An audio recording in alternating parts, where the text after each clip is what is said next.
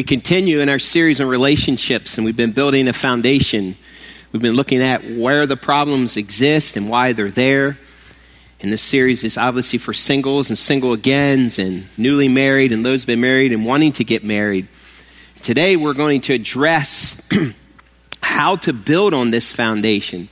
And so, in some ways, this message is applicable to everybody again. It's those looking and those preparing and those looking for someone to marry, and then those that have been married for a very long time. I will also address a big portion of this message to talk to men, single men and, and married men, and married, and men that are seeking marriage. And so we'll find that that'll be an overriding idea throughout the message, trying to target those areas. So, but in order for us to become and, and prepare to commit to the person that we're looking for is looking for, we have to build on a foundation. First, we, we witnessed a couple weeks ago and last week. That's important that, that we have love in the relationship. And now, how do you play that out? What does that look like? How do we put practical steps to becoming the person that we need to be for the person that's, that is preparing themselves to be married to? Let's begin with the promise that's made often at marriages. And I want you to just think through this for a second when you stood before those of you who are married, when you stood before a pastor and you were there and had a wedding ceremony and he said these words, and you remember, you promised, you I willed, and you I doed, and we've already said it's more than that, and we're going to talk about the more than that today. But think back when you heard these words that you would take this person, this wife or husband, to have and to hold from this day forward, for better or for worse, for richer or for poorer, in sickness and in health, to love and to cherish from this day forward until death do us part. The question I have today is how are you doing with that vow that you made? Is it more than just words? Or are there, da- are days and seasons where you've, you've needed an unusual dose of God's grace? Are there moments where you maybe you're at right now and you're recognizing the better part I've done a good job in, the worst part I haven't? The health part, I've done a really good job. The sickness part, I haven't. And I've been handed this emotional breakdown with this person that I wasn't prepared for. The point is this wherever you're at, wherever you find yourself today in that commitment, we can build on it. We can work at it with the grace of God and the love of God that's been demonstrated through us through Jesus Christ. And we can literally be good to our word that we made, some of you, one year ago, two years ago, 10, 20, 30, 40, 50 years ago. And we must not make divorce an option. And so, when I look at that in Scripture, how do you do that? What are the ways that, with God's help, that we can build upon this commitment that we've made? I want you to grab your Bibles and turn to Matthew chapter 19. If you need a Bible, hold your hand up. Our ushers will be glad to put one in your hand. But we're going to read Matthew chapter 19, verses 4 through 6. And when you find that, I just ask you to stand. We're going to read this together. This is a conversation that Jesus had had just finished talking, and then all these large crowds were following him, and some Pharisees came to test him, and they asked this question about divorce. And so he responded with these words. This was Jesus' response to them. Read this with me Matthew chapter 19, verses 4 to 6. Ready? Read. Haven't you read, he replied, that at the beginning the Creator made them male and female and said, For this reason a man will leave his father and mother and be united to his wife, and the two will become one flesh. So they are no longer two, but one flesh. Therefore, what God has joined together, let no one separate. You may have a seat. You can read on that passage, and Jesus throws out the exception there of sexual immorality. But the point is this Jesus is saying to us, and saying to you, and to saying to me, and to saying to those of us that are married and considering married, that we must work at this marriage in such a way that we don't let something else come between the husband and wife, that we don't let something divide and separate, that we don't let something break down this commitment and this covenant called marriage. And so he reiterates that by saying, Therefore, what God has joined together, let no man separate until you die. But the way this happens today is this gets thrown out the window often. We try to find an option to get out instead of an option to work at. And when we work at and we bring God into this option, saying we're going to make this work, He is good on His word. God can do things that no man can ever do. Scripture tells us in Luke that with man it's impossible, but with God all things are possible. So we need to work at this. While some of us have logically taken that word in our minds, and maybe even somewhat physically and spiritually, Many of us haven't built upon that emotionally either. It takes all those areas to keep our marriages from letting another man, another woman separate us. And so our commitment should be we are going to work this out by God's grace. Two infallible, sinful people coming together as one. We need Jesus to make this work. But what happens is this relationships begin to drift and we allow our marriages to go on autopilot, almost like an assembly line. We go to work, we turn on the assembly line, and the marriage just works its way down, and we do the same thing every day, and hoping at the end that that will be good enough. But we need to inspect our marriages. We need to daily ask these questions. Are there areas where the, where the, the, the foundation is being wept or swept away? Do we need to shore up the foundation called marriage? Your marriage might have lost some of its pizzazz. You might even feel like you're more than, you're just roommates that are putting up with each other. But God wants so much more for our marriages. He wants them to thrive. He wants them to be an example to the world of that metaphor of Christ and the church, the husband and, and, and, and the bride. He wants us literally to prepare ourselves, our wives, to be unblemished, standing before God. That's our goal but we must work at. Last week we saw 1 Corinthians 13, 4 to 7. Love is patient, love is kind. It does not dishonor, it's not proud or boastful, it's not self seeking, it's not easily angered. It doesn't keep a record of wrongs. It does not delight in evil. It rejoices in truth. It always trusts, always hopes, always perseveres. And then Paul said, we must put those in place and give up our childish ways of not loving one another. Solomon said this. So, how do we do this? Like, how do we build on this foundation? By the way, it's hard work, but it's worth it. It's worth it to build on this foundation of marriage. Solomon said this in Ecclesiastes 9 9 to enjoy your wife of your youth. I love that passage because it uses the word enjoy, which connotes this. Think about this. This is what it means to enjoy. It doesn't sound like it's a chore. It, it, in my mind, it conjures up laughter, it conjures up smiles and electricity and spark and excitement. In fact, the word in the, it's translated in another version to relish life with your wife. It has the idea of, of, of to revel your wife. It has the idea even of to, I love this word here, to luxuate your wife, to adore, to appreciate. It's, it's taking this marriage and it's adding condiments to it. it. It's putting the relish, it's putting the jalapeno peppers to add some spice to it. It's, it's adding to it instead of just having this hamburger hot dog that's bland. Like, what are you adding? Nothing, just hamburger and hot dog. It's, it's luxuating it, it's, it's relishing it, it's adding things to it that make it thrive and grow. Solomon also gave us a picture in the Song of Songs by giving us a description of what it could look like. And, and, and he gave us description. I, I'm going to read it and I just want you to listen. In Song of Songs, chapter 7, Solomon gave a description of a lover, and then the woman responded back when she saw him. It's this beautiful poetry. And I ask you this question Is this what you read to your wife this morning? Just listen to this from the message translation.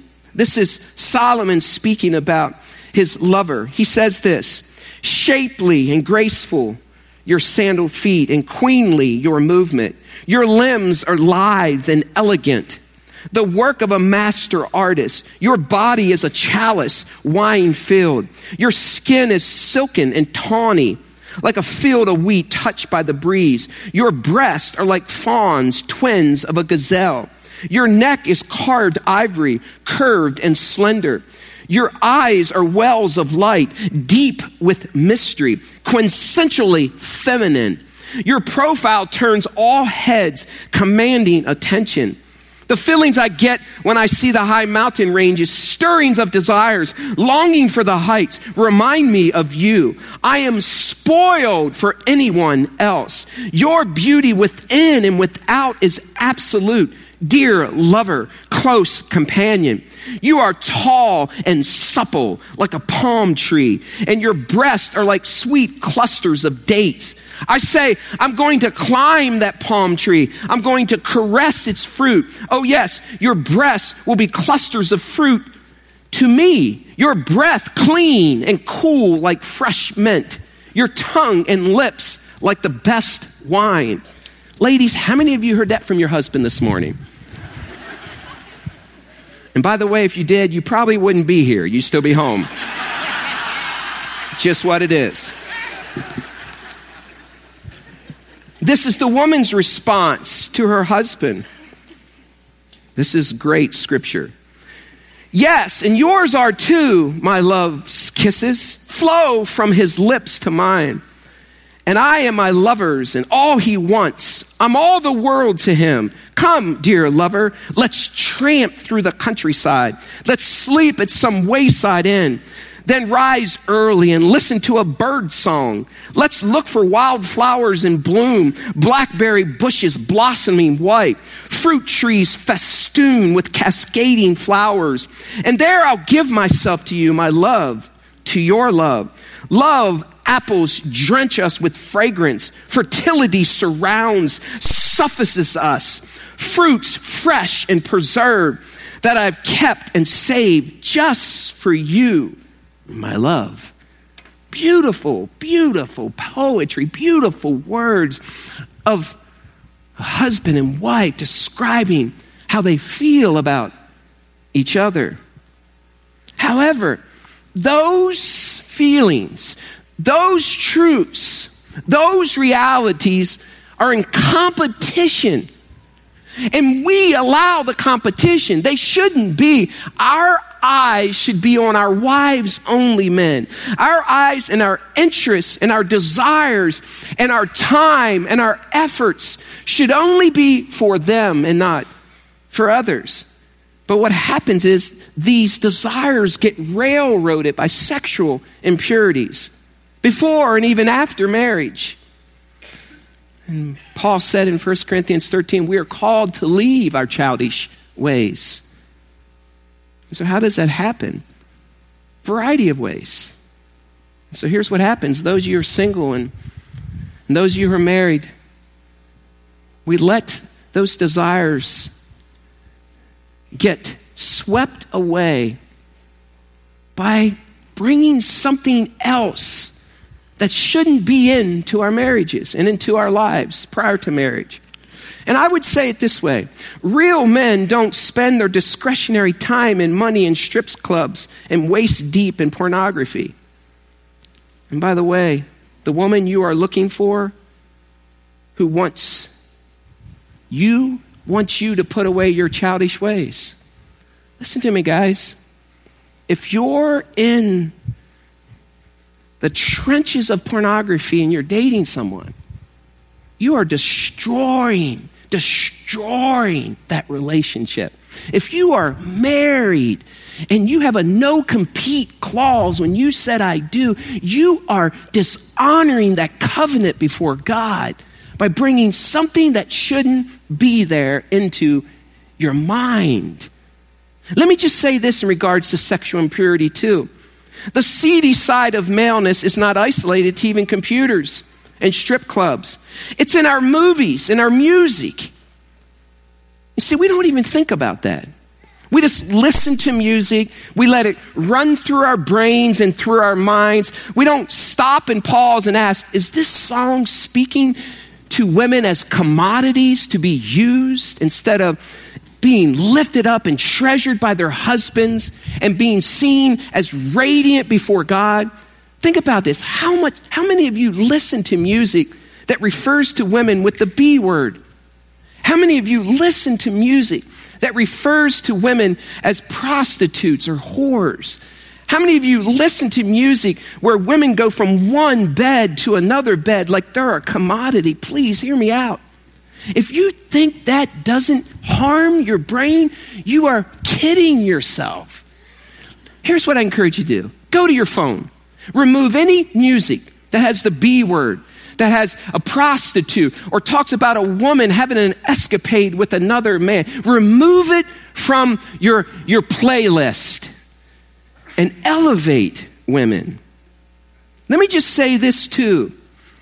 The most powerful source of sexual immorality and influencing our minds and our view of woman is not even porn.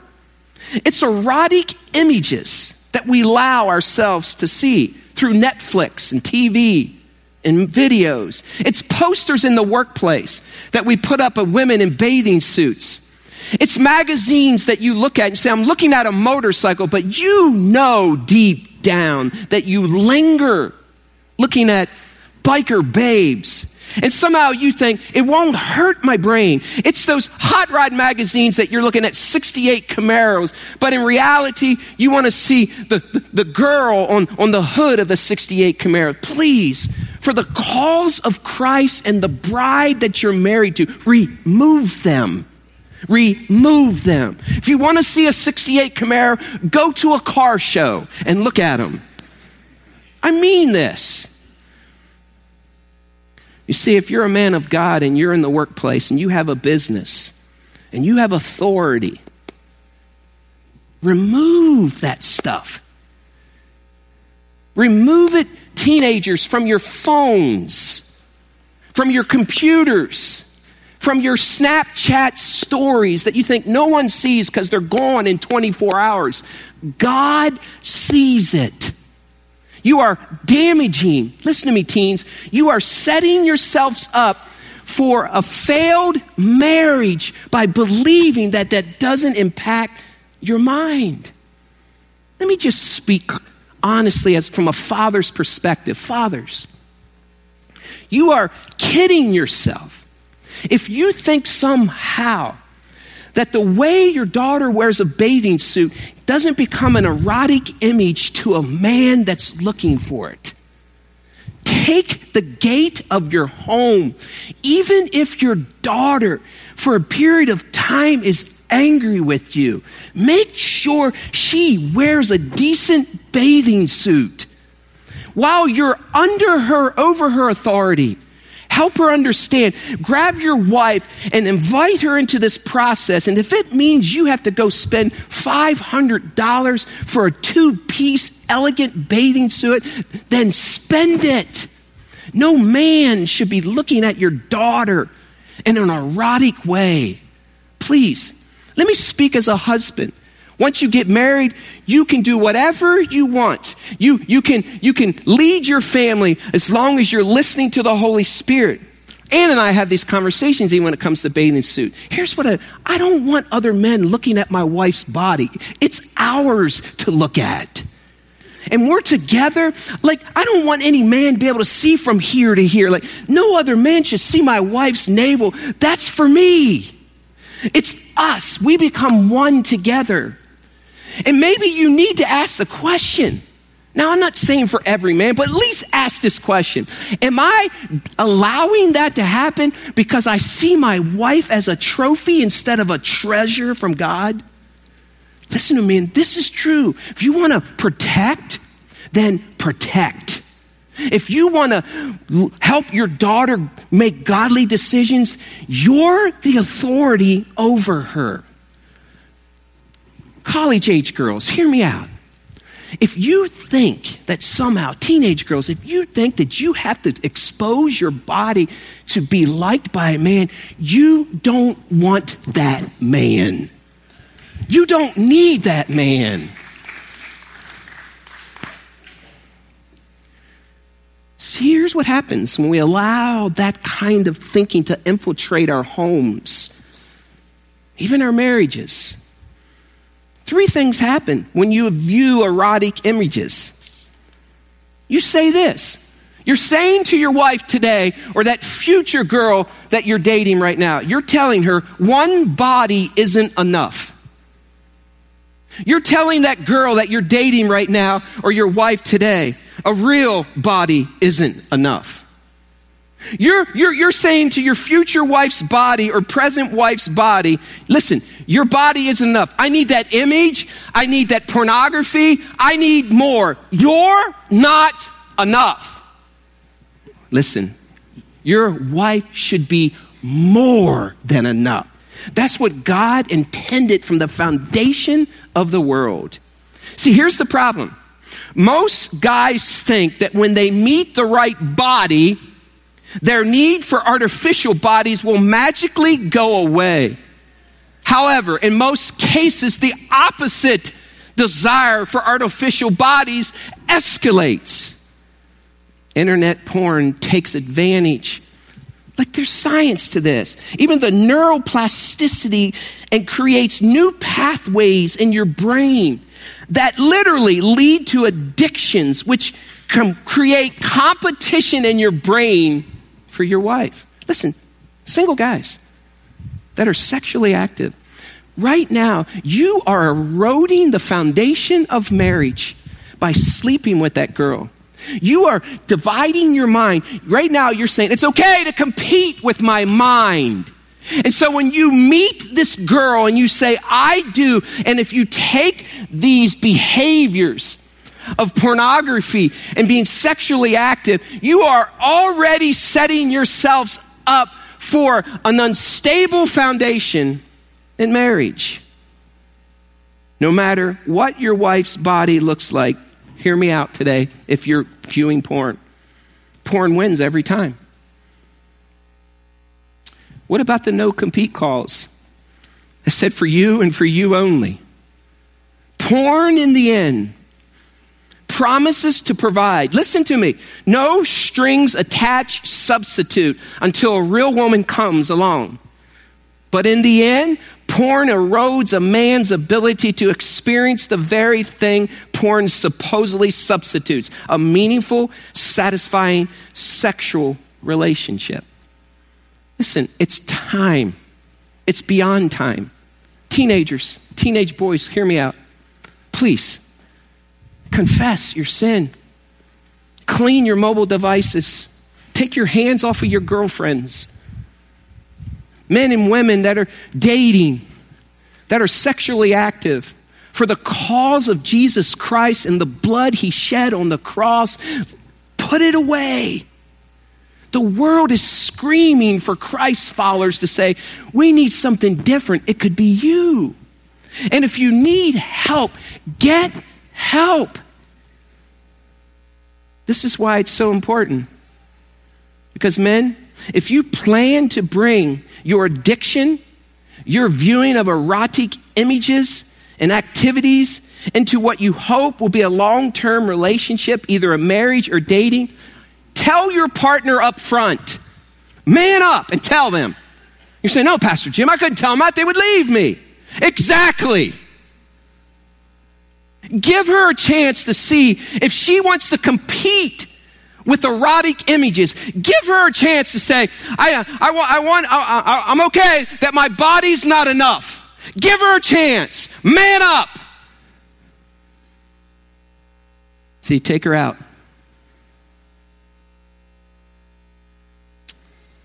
And tell her that you want her to know that a real female body isn't enough and that her body will never satisfy you. You tell her that. Tell her, I just want to let you know if we get married, one female body will never be enough for me. And while I'm sure that sex is enjoyable, will be enjoyable for us, it won't be enough to satisfy me. Just thought you should know. I'm not kidding. You think, why would we do that?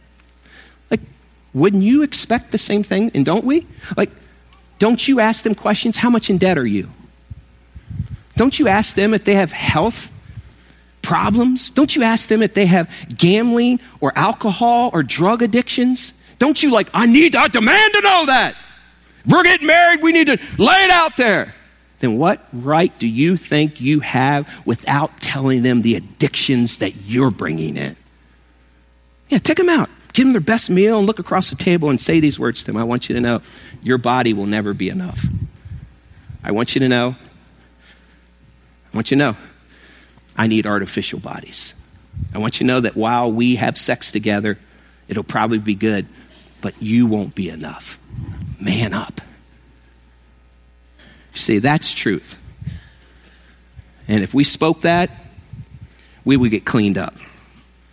See, listen to me, listen to me. I'm speaking as a father, I'm speaking as a pastor, I'm speaking as a shepherd.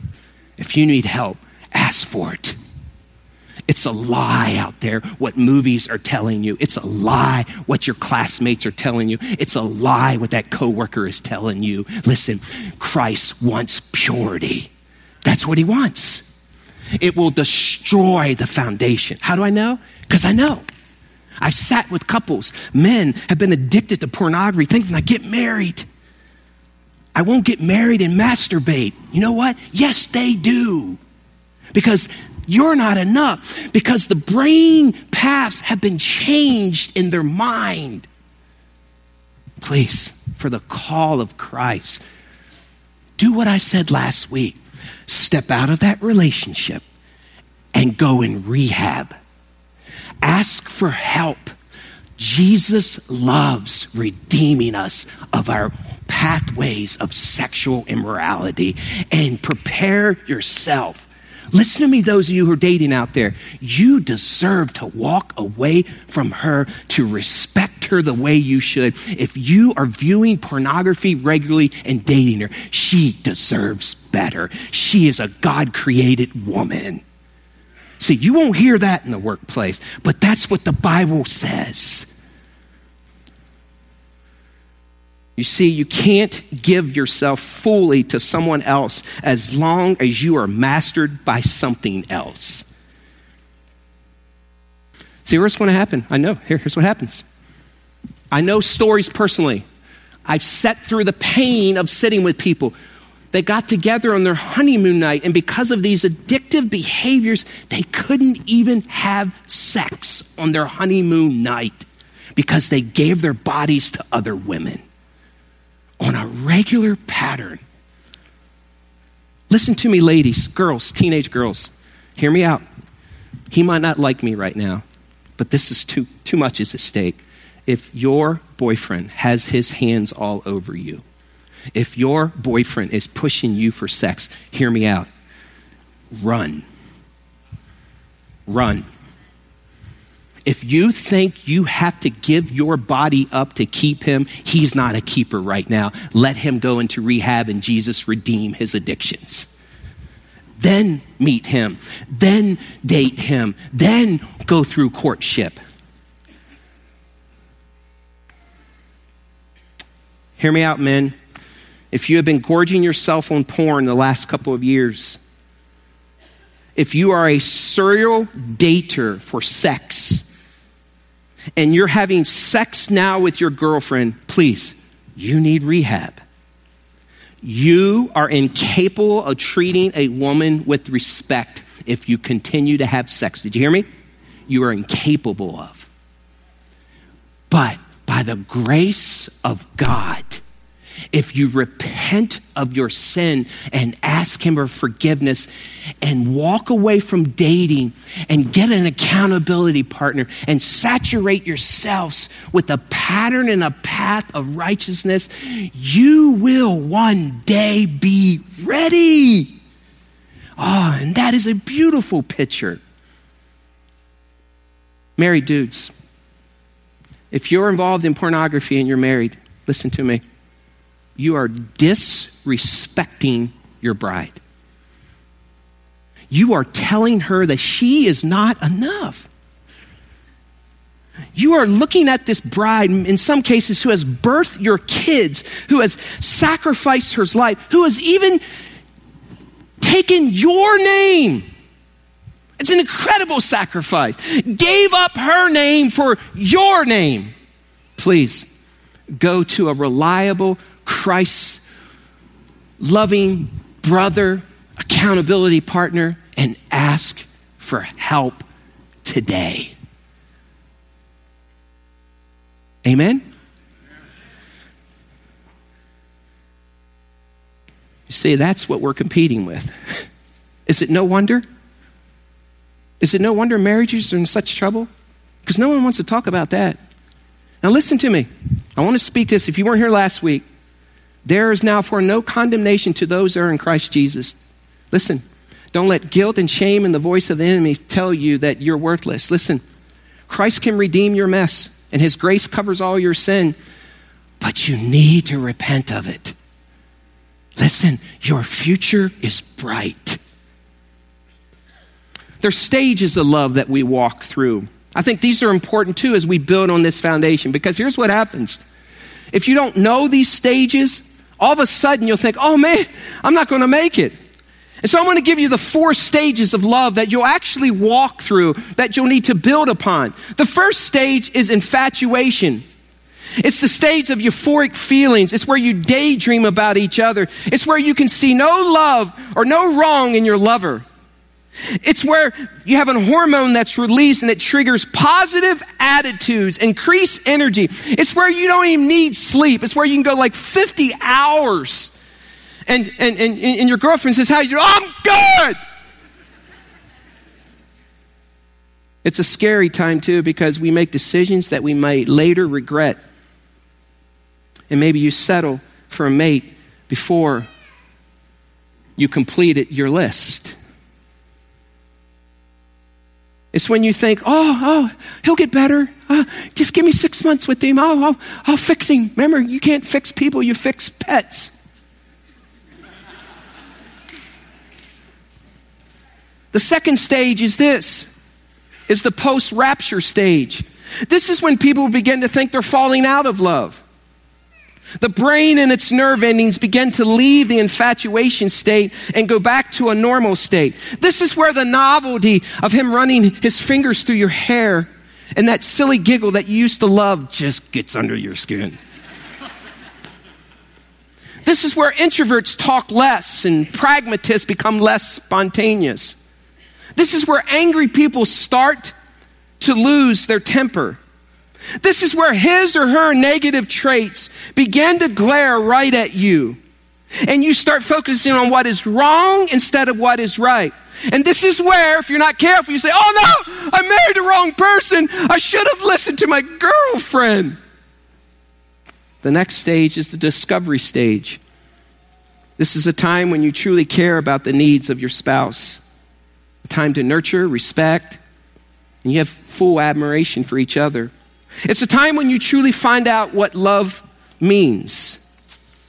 The final stage is the connection stage. It's where the expanding commitment, the deepening friendship, the security and safety flourishes, where an intimate connection takes place and soars way past the infatuation stage. Hear me out. Most never get there. Because they think they can't make it. And they allow their marriages to be built on the feeling of love instead of the action of love. Even the stats of divorce 82% of couples make it to their fifth anniversary, 65% of couples make it to their 10th anniversary. 52% of couples make it to their 15th anniversary. And by the way, all the behavioral skills in the world won't pump life back into your ailing marriage if the couple doesn't trust each other. The Bible is loaded with examples of love. Luke 6, 32 to 33, it says, Love those who can't pay you back. Love is the foundation of a relationship built on Christ. Jesus gave us the example Paul gives us a practical way to live it out. Love keeps no records of long. Love always trusts, always hopes, always perseveres. Love never fails. There are two kind of changes that you can to do to improve your relationship. You can either increase pleasure or decrease pain. You can eliminate undesirable ones or increase desirable ones. It's much easier to do something your spouse likes than to stop doing something they hate. So, you know what you do? You do things that they like. You pile them on, not wanting to get something back. You find out what their love language is, and you should know that. You should know that of your kids. You pour into them. You become a listener. You listen first and speak later. You are not interested in your interest, you're after her interest. You serve one another. And when you serve one another, it changes the trajectory of your life and your relationship. And so you increase good things in your relationship. Let me pull away and say a few thoughts that I broke, brought up in the first message in regards to building a foundation. I said this that once you get married, you are no longer dating. You gave that up years ago when you got married. And here's what I mean by that dating leads to marriage. Now that you are married, you can do things that you couldn't when you were dating, and the responsibilities are much different, as is the commitment. You build on the foundation, not try to establish one. When Ann and I were dating, the Bible says, He who finds a wife finds a good thing. It's that the husband is to pursue. The husband is to go after. And I've said this, but it's worth repeating. Ladies, that means he's coming after you. And you might say, Pastor Jim, but I really think he's a good guy. Then you get in his way. If he's in a Bible study, you're in that Bible study too. If he sits in the second row in the main, you sit in the second row in the main. If you see something about this man that you observe, he fits your list and your list is ready, you get in his way and you keep showing up until he recognizes you or says, You're not the one. But get in his way. We're supposed to pursue. We're supposed to find. We're supposed to go after. And so dating leads to marriage. When I dated Ann, I was pursuing. When we got married, guess what? I didn't have to drop her off at her house anymore. Like, hey, you want to come to my room? There's a difference between dating and marriage. Let me just pull away and say this. Somewhere along the path, probably with good intention, but I'm not even sure of that.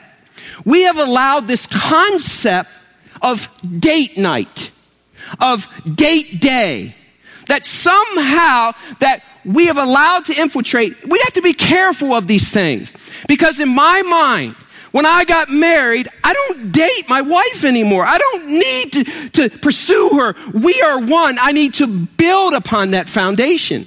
And here's what happens. We somehow think if I spend two to three hours on a Friday night or a Monday night eating a meal, enjoying each other, and calling it date night, our marriage is good. How about Monday morning at 5:30 when he break, wakes up with dog breath? He's still the man you married. You see, if we allow the concept that this is the thing that holds us together instead of the 24 7 all week long, we will be highly disappointed. We need to come up with a new word. We need to come up, and I'll guarantee if you come up with it, it'll go viral and you'll be a zillionaire. I'm serious. By the way, hear me out. If you post on social media that you're out on a date night, I will not judge you, okay? I mean that. So don't allow, like, oh, Pastor Jim, he's on one of his rants. Well, how, God, I'm on a date night, better not put it up. I'm glad you're spending time together. But it's different once you get married. I'm not trying to find and pursue. I'm building. I'm loving. I'm committed. We're not leaving each other. It's not like we're dating. Hey, anytime I want to go, I can go and find someone else. Dating is saying, I have permission to get away. Marriage says, no, you don't. Enough said. Add some spontaneity to your marriage. Shake it up. Refuse to go through the motions. Many of you found that the answer to that old crank of a husband or your unbearable wife wasn't fixed by the next marriage either. If you do not fix you first in taking you to the next marriage, you'll have the same problems after the infatuation stage.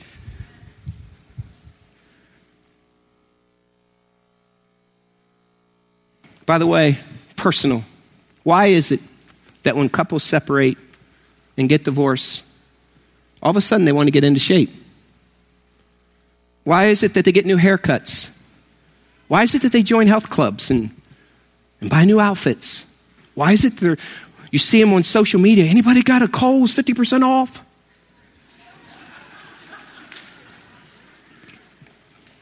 Why not do that now? Seriously, dudes. Man, some of you need to come to an etiquette club and a dress club. Like, listen to me. Listen, this isn't judging anyone. Create security for your wife. You might say, get fit, guys. Hear me, please. Some of you are two times the man you were when you got married. And your wife, listen, while you laugh at that, you have a wife who wonders will he be around to take care of me when I'm 60? Do I need to go and find a career because I know he won't be around? Can he even rescue our kids?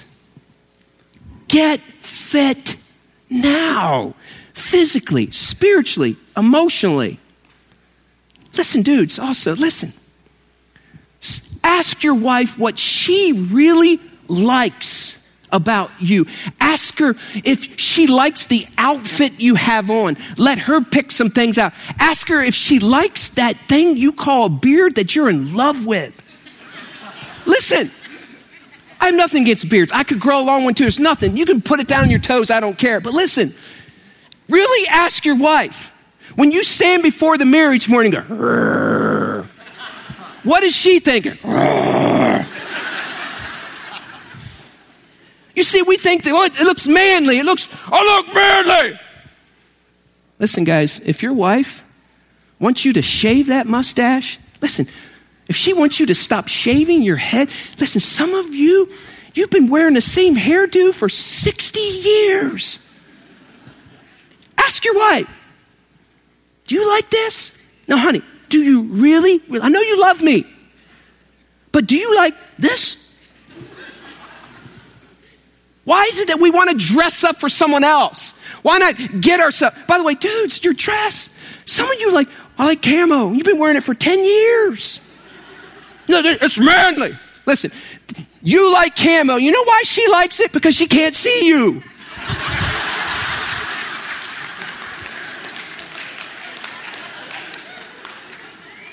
Some of you, you, like, you, you love your sports teams. Every week, what are you wearing today? Oh, I got a Colt shirt. You love your sports teams more than you do your wife. Listen to me, have that conversation. You might be surprised. Some of you have been saying, Oh, that's what my wife likes. Well, she did 30 years ago. You see, they're not going to come to you that. You're just glad that you're there. But why not serve her? Say, Hey, baby, how can I look good for you? You laugh. But why do we do that for others? Marriage, too. Let me encourage you to do this. Choose to build new memories and celebrate old ones. I really encourage you, pull out the wedding photos. Like that album that's this big and you can't find. Go down in your basement, dig it out. It's probably got some must and mold on it. Sit down and say, Yeah, remember that day?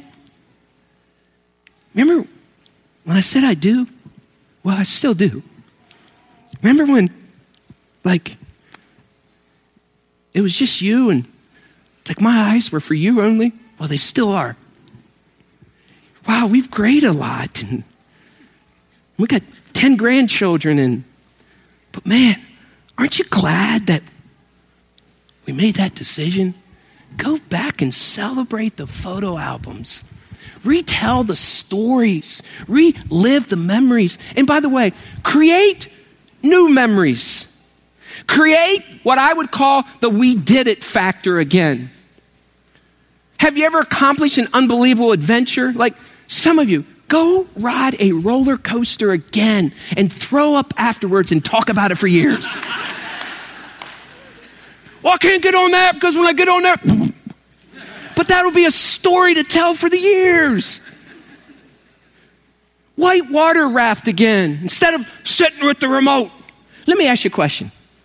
Do you think your wife would have chosen you with your Sunday afternoon routine now? Think about it. Where are you going to go? Like, like Ryder Cup. Oh man, Ryder Cup's on. Holy cow, USA's got a chance. It's like, do you think Ann would have chosen me if she said, hey, Jim, you do something to afternoon? Ryder Cup's on. Hey, Jim, you want to, hey, NASCAR playoffs is on. Boom. Hey, the Colts play at four. Jim, you want to go out with me? Do you remember like Colts? NASCAR? Ryder Cup? What do you want, baby? I mean, would she choose you again? I tell couples all the time you will face times when you want to throw in the towel. But remember, what is impossible for man is possible for God. Prioritize each other again. Yes, you will get swamped and overwhelmed. Yes, there will be seasons when it's difficult when you have little children.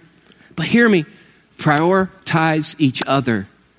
Make time for each other because there will come a day when the kids leave the house and it's you and them. And if you haven't built something on that foundation, you'll ask this question why are we still together? Plus, you see what we model to our kids, not with words only, but with actions helps them to believe that it's worth it getting married, that it's worth it staying pure, that it's worth it to not have addictions of pornography, that it's worth it to keep Jesus at the center, that it's worth it to get on a roller coaster when you're 54 and you puke. It is worth it. You see, I don't want my kids to bail out of their marriages either. I don't want them to have to walk down the street and watch someone else's family to get a picture of a healthy relationship. I long for our kids to say, I want a marriage like mom and dad. You see, here's what happens if we don't do that. I want to read this story, true story. And I want you to listen to it. And I want you to ask the Spirit of God to speak to you as you hear this. And I want you to ask Him to examine how are you building on that foundation. Listen to this true story. When I got home that night, as my wife served dinner, I held her hand and said, I got something to tell you. She sat down and ate quietly. Again, I observed the hurt in her eyes. Suddenly, I didn't know how to open my mouth, but I had to let her know what I was thinking. I want a divorce. I raised the topic calmly. She didn't seem to be annoyed by my words. Instead, she asked me softly, Why? I avoided her question. This made her angry. She threw away the chopsticks and shouted at me, You're not a man. That night, we didn't talk to each other. She was weeping. I knew she wanted to find out what had happened to our marriage, but I could hardly give her a satisfactory answer. She had lost my heart to Jane. I didn't love her anymore. I just pitied her. With a deep sense of guilt, I drafted a divorce agreement which stated that she could own our house, our car, and 30% stake of my company. She glanced at it and then tore it to pieces. The woman who had spent 10 years of her life with me had become a stranger. I felt sorry for her wasted time, resources, and energy, but I could not take back what I'd said, for I loved Jane so dearly. Finally, she cried loudly in front of me, which was what I had expected to see. To me, her cry was actually a kind of release for me. The idea of divorce, which had obsessed me for several weeks, seemed to be firmer and clearer now. The next day, I came back home very late and found her writing something at the table. I didn't have supper, but went straight to sleep and fell asleep very fast because I was tired after an eventful day with Jane. When I woke up, she was still there at the table writing. I just did not care, so I turned over and was asleep again. in the morning, she presented me her divorce conditions. She didn't want anything from me, but needed a month's notice before the divorce. She requested that in that one month we both struggle to live as normal a life as possible. Her reasons were simple. Our son had his exams in a month's time, and she didn't want to disrupt him with our broken marriage. That was agreeable to me. But she had something more. She asked me to recall how I carried her into our bridal room on our wedding day. She requested that every day for the month's duration, I carry her out of our bedroom to the front door every morning. I thought she was going crazy. Just to make our last days together bearable, I accepted her odd request. I told Jane about my wife's divorce conditions. She laughed loudly and thought it was absurd. No matter what trick she applies, she has to face the divorce, she said scornfully. My wife and I hadn't had any body contact since my divorce intention was explicitly expressed. So when I carried her out on that first day, we both appeared clumsy. Our son clapped behind us. Daddy is holding mommy in his arms. His words brought a sense of pain to my heart. From the bedroom to the sitting room, then to the door, I walked over 10 meters with her in my arms. She closed her eyes and said softly, Please don't tell our son about the divorce. I nodded, feeling somewhat upset. I put her down outside the door. She went to wait for the bus to work. I drove alone to the office. On the second day, both of us acted much more easily. She leaned on my chest and I could smell the fragrance of her blouse. I realized I hadn't looked at this woman carefully for a very long time. I realized that she was not even young anymore. There were fine wrinkles on her face, and her hair was graying. Her marriage had taken its toll on her, and for a minute I wondered what I had done to her. On the fourth day, when I lifted her up, I felt a sense of intimacy returning. This was the woman who had given 10 years of her life to me on the fifth and sixth day, I realized that our sense of intimacy was growing again. I didn't tell Jane about this. It became easier to carry her as the months slipped by. Perhaps the everyday workout made me stronger. She was choosing what to wear one morning. She tried on quite a few dresses, but could not find a suitable one. Then she sighed. All my dresses have grown bigger. I suddenly realized that she had grown so thin that was the reason why I could carry her more easily. Suddenly it hit me. She had buried so much pain and bitterness in her heart, and subconsciously I reached out and touched her head.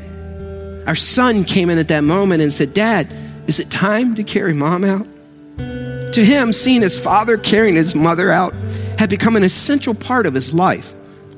My wife gestured to our son to come closer and hugged him tightly. I turned my face away because I was afraid I might change my mind at this last minute. I then held her in my arms, walking from the bedroom through the sitting room to the hallway. Her hand surrounded my neck softly and naturally. I held her body tightly. It was just like our wedding day. But her much lighter weight made me sad. On the last day, when I held her in my arms, I could hardly move a step. Our son had gone to school, and I held her tightly and said, I hadn't noticed that our life lacked intimacy. I drove to the office, jumped out of the car swiftly without locking the door. I was afraid any delay would make me change my mind. I walked upstairs. Jane opened the door, and I said to her, Sorry, Jane. I do not want the divorce anymore. She looked at me astonished and then asked, and touched my forehead. Do you have a fever? I moved her hand from my head. Sorry, Jane, I said, I won't divorce. My marriage life was boring, probably because she and I didn't value the details of our lives. Not because we didn't love each other anymore. Now I realize that since I carried her in my home on our wedding day, I'm supposed to hold her until death do us part. Jane seemed suddenly to wake up. She gave me a loud slap, then slammed the door and burst into tears. I walked downstairs and drove away. At the floral shop on the way, I ordered a bouquet of flowers for my wife. The sales girl asked me what to write on the card. I smiled and wrote, I'll carry you out every morning until death do us part. That evening, I arrived home, flowers in hand, smile on my face. I ran upstairs, only to find my wife in bed, dead. My wife had been fighting cancer for months, and I was so busy with Jane to even notice. She knew that she would die soon, and she wanted to save me from the whatever negative reaction from our son in case we push through with the divorce. At least in the eyes of our son, I'm a loving husband. Oh God, I pray that we don't write this story.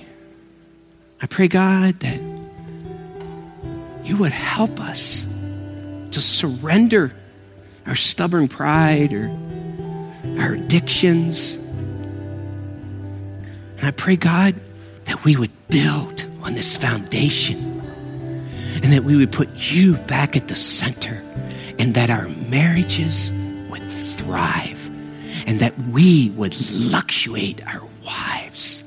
In Jesus' name, amen. God bless you. See you next week.